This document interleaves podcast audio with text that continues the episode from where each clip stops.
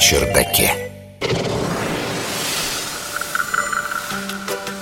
Случалось ли у вас когда-нибудь ощущение, что предвкушение чего-то хорошего явно лучше самого этого хорошего, когда оно наступило? Это же странно, верно? Но оказывается, что ощущения вас не обманывали. Научный журналист Егор Быковский. Бывало в детстве, когда-то зимой чуть ли не весь воскресный день уходит на постройку снежной крепости. И процесс постройки, и предвкушение, как будет хорошо потом, когда мы ее построим и сыграем, ну, наконец-то, в войнушку Здорово нас подстегивает и мотивирует. Мы подспудно немного переоцениваем результат И таким способом как бы заставляем себя к нему двигаться. Но вот оказалось, что эта штука не только со снежными крепостями и прочими играми работает – Тут я замечу немного в сторону, что люди склонны оценивать свои достоинства выше, чем это есть на самом деле. Это, как вам наверняка кажется, друзья, прописная истина. Но, что интересно, такая положительная оценка относится не только к самим себе, но и к близким.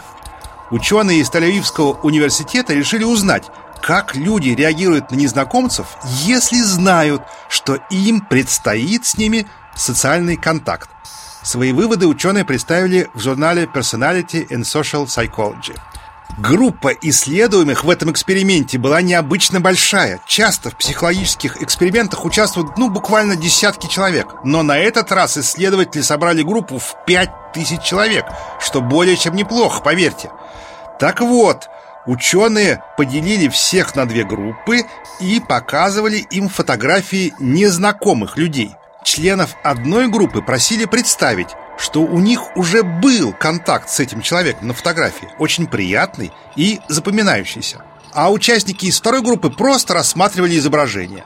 Затем ученые попросили оценить внешность, потенциальный голос и потенциальный запах незнакомца. Наука на чердаке. И что же оказалось? А вот что, люди, которые представили себе, будто они уже хорошо знакомы с людьми на фото, были склонны оценивать их внешность как более привлекательную, а голос и запах более приятными, чем участники из группы, которые не говорили о предстоящем контакте. В другом эксперименте участникам сообщили о том, что им предстоит завязать дружбу с незнакомцем, которого они недавно встретили на работе. При этом первой группе сказали, что этот человек был приписан к их местному отделу, что подразумевало частые встречи по работе. Второй, что незнакомец был из другого какого-то совершенно департамента, и поэтому у них не будет возможности проводить время вместе. И, и, и что же? Результат был сходным. Люди приписывали незнакомцам, с которыми им предстоял длительный контакт, более приятную внешность, голос и запах, чем те, у кого никакого социального взаимодействия с этим человеком не намечалось. Как любила говорить одна моя знакомая, мой ребенок гениальный. Не потому что мой, а потому что гениальный.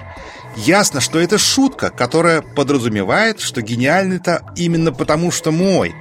А вывод из этого эксперимента такой.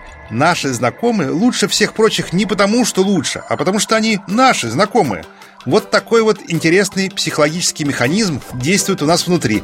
А психологи его, наконец, обнаружили. Ну и молодцы. Наука на чердаке.